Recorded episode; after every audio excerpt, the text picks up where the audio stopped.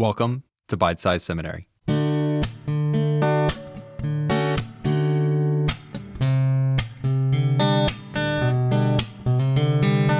this podcast, we discuss issues in biblical studies, theology, ministry engagement, and following Jesus. With new episodes every other week, we'll dive into the biblical text, discuss resources, book reviews, and interviews. I'm J C Schroeder. I'm an instructor at the Ezekiel Project School of Evangelism and a T H M student at Grand Rapids Theological Seminary. I hope that we can encourage each other to live and read Scripture more faithfully. If you want to be challenged by new ideas and encouraged by old ones, then keep listening. Today, we're going to talk about why Bible translations are different. Is there one that is best or most accurate? You know, we all have our favorites, and maybe we have some suspicions about others, but what really makes them different? I hope today that we can demystify some of those differences. One final thing before we dive in. If you enjoy the podcast, would you consider giving an honest review or even sharing this with a friend? You also can sign up to receive episodes emailed directly to you if you go to bitesize seminary dot com. And if you want to contact me, you can do so on the website or connect with me on Facebook or Twitter. Okay, enough with that. Let's dive in.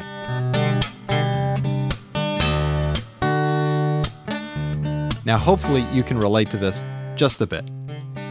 You're sitting in church and you're reading along with a preacher or with the Bible study or whatever it is, and your mind just kind of spaces out for a moment.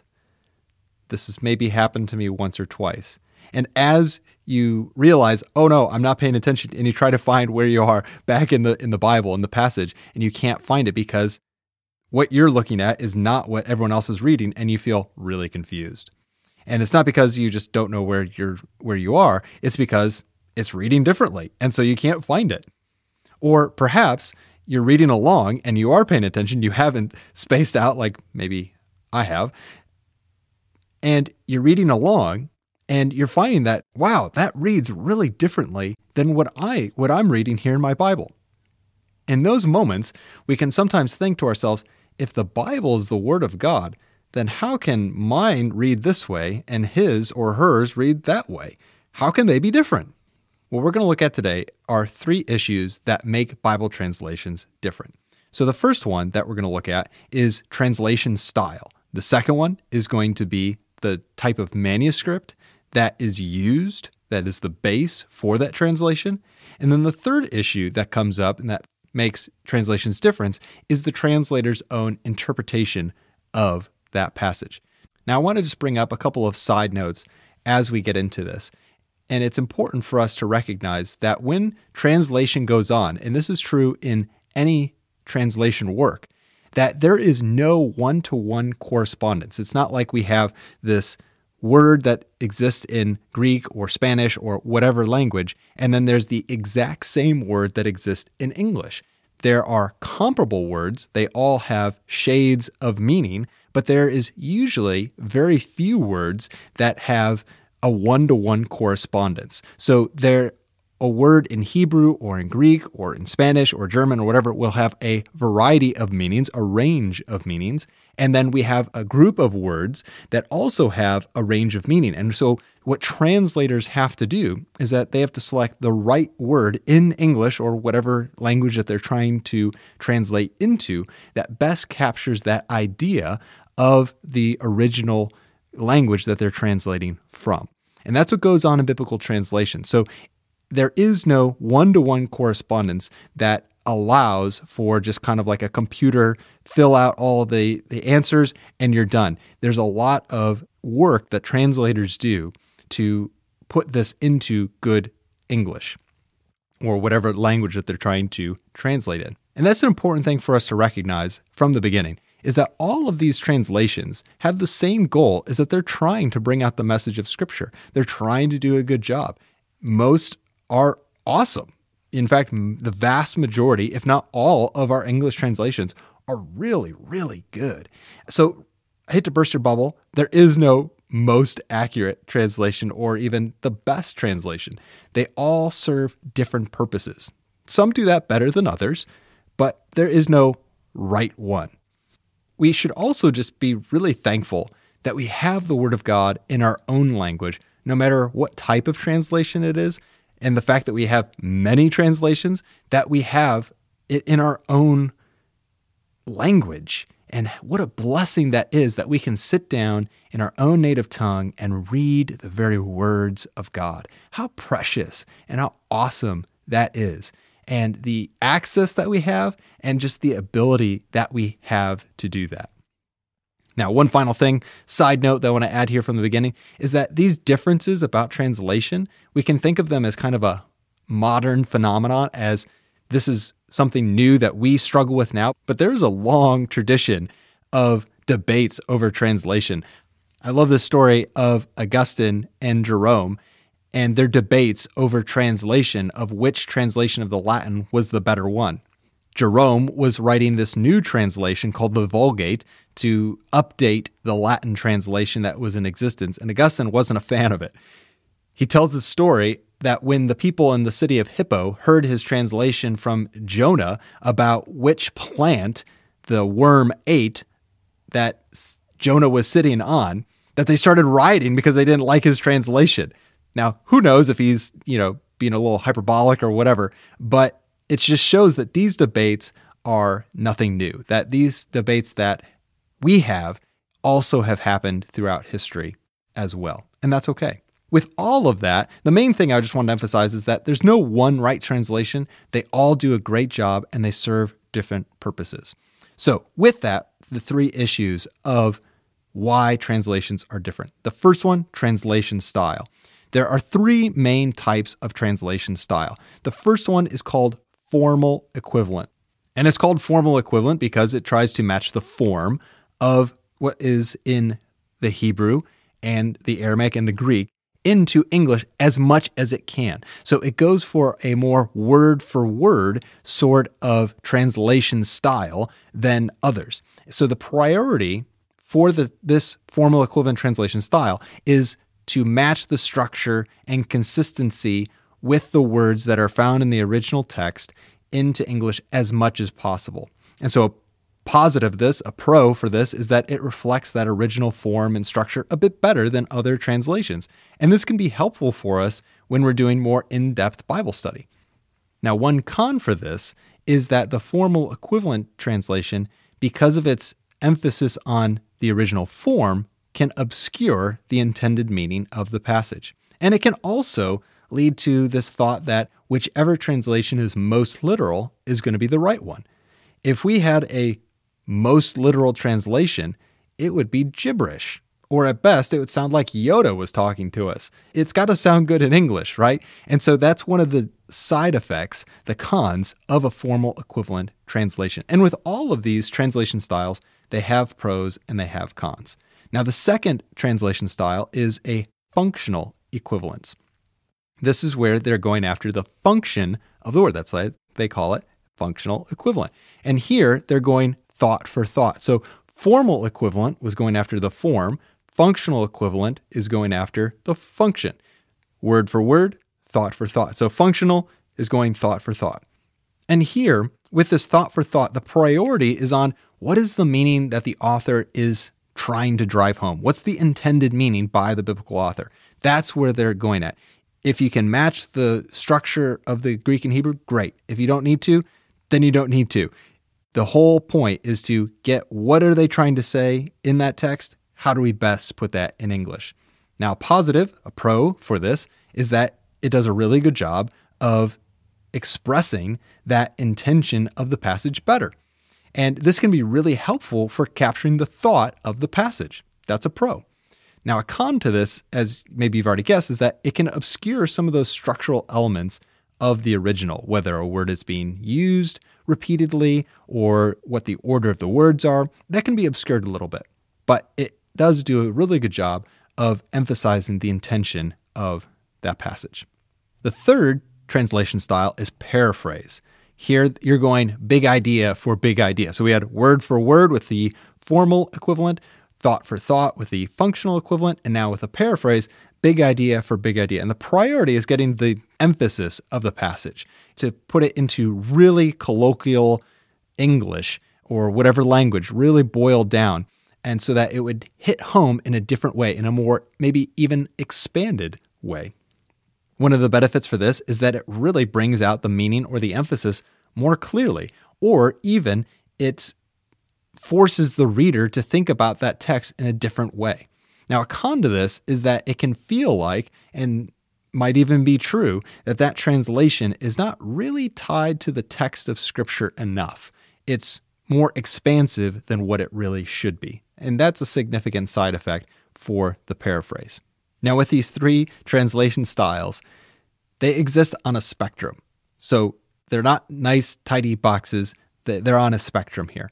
So what I've done here is I've pulled a couple of illustrations. And this one I'm going to pull from Colossians chapter three, verse one. And I'm going to use the E S V as a representative for the formal equivalent. And it says this. It uses this word, seek the things that are above. Now, the N I V, which I'm going to use as an example of the formal equivalent, says, instead of seek the things, like the E S V had, it says, set your hearts on things above. So see how those are different. So the E S V, seek the things, is trying to replicate the very words that are used and the structure that is used in the Greek into English, whereas the N I V of seeking the things that are above, does that mean that we're supposed to go find things that are in outer space or that are in heaven? No, it's talking about our affections, right? So the N I V tries to bring that out more in its translation by using the translation, set your hearts on things above. And then the third one, as a representative of paraphrase, is the Message. And it says this, so if you're serious, and I'm going to read the whole, ver- whole verse here, so if you're serious about living this new resurrection life with Christ, act like it. Pursue the things over which Christ presides. Now, that's a bit more expansive, and you can compare that with the other translations yourself. But you can see that it is just going big idea rather than being tied to the actual words of the passage. Now, I like the Message in a lot of cases. I think sometimes it gets too much of bad press, but it is really, really helpful to force us to think about Scripture in a bit different way, in a more expansive way, to think about what is the actual intention here. And so all of these have pros and cons, and all of them have real benefits for us. Now, the second issue that makes the translations different is the manuscript base that they are using. The thing about the Bible is that there was no photocopy machines in the ancient world. Everything was copied by hand. So no two manuscripts were one hundred percent alike. There is really, really good consistency. There are some differences among these translation, among these manuscripts, but they are very reliable, but sometimes there are differences in them. And some of those differences are important, and some of them are viable, and others just purely are not. So for the Old Testament, there are a variety of translations. The main one is the Hebrew manuscripts called the Masoretic text. You have Greek manuscripts called the Septuagint. And then you have mostly Hebrew manuscripts called the Dead Sea Scrolls. Those are the manuscripts, the handwritten copies of the Old Testament that we have in existence. And depending on which one a translation team will select from, for a passage or as their base can influence why a translation, why a passage will read differently in different translations. Now, for the New Testament, you have a very similar phenomenon. We have different manuscript traditions.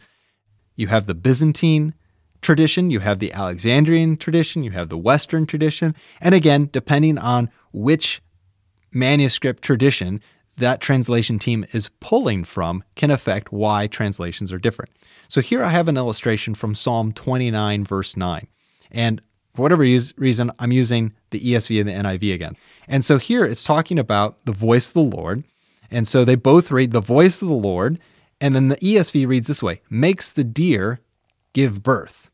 And the N I V says the voice of the Lord as well.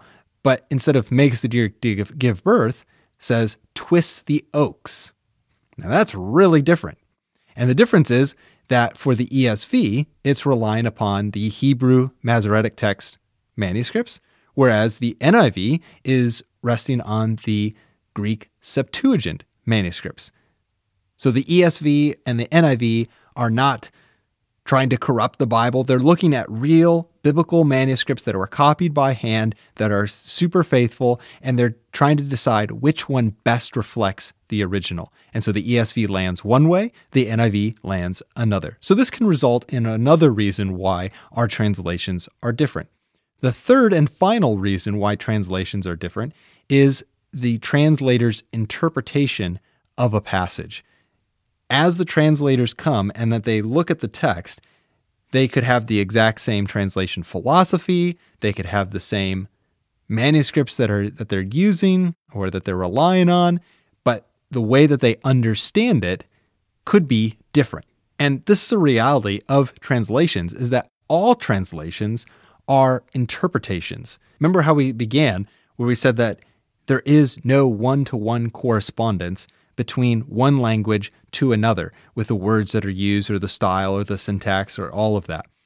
So this requires understanding what's going on in the Greek, the Hebrew, the Aramaic, and then trying to figure out what is it saying and then reflect that into English. So now, as they are interpreting the passage, they're trying to figure out, scholars are trying to understand, what is it actually saying? And scholars will differ on how they interpret various passages, based on a variety, lots of different factors. And so these differences in understanding can affect their translation. So here we have this example from Galatians two sixteen. I'm going to pull from the N A S B, the New American Standard Bible, and it says this: "A man is not justified by the works of the law, but through faith in Christ Jesus." And then the N E T Bible, the New English Translation, I think it is, it says this: "No one is justified by the works of the law, but by the faithfulness of Jesus Christ." So the difference is the N A S B has "through faith in Christ Jesus," and the N E T Bible has "by the faithfulness of Jesus Christ." So they're using very similar translation philosophies. They're using the same manuscripts. There's no difference there.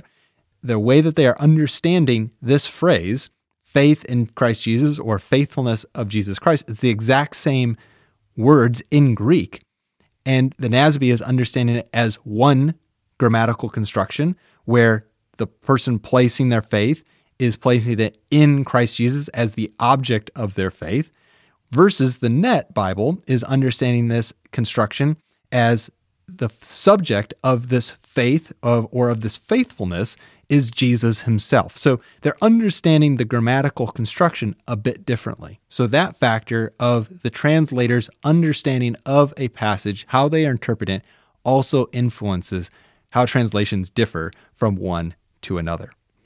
Now, as we think about how do we use this information, we want to be careful that we have a real grace and charity towards others and the translations that they use. All of these translations are the Word of God, and all of these translations are seeking to show the words that are found in the Hebrew, the Aramaic, and the Greek.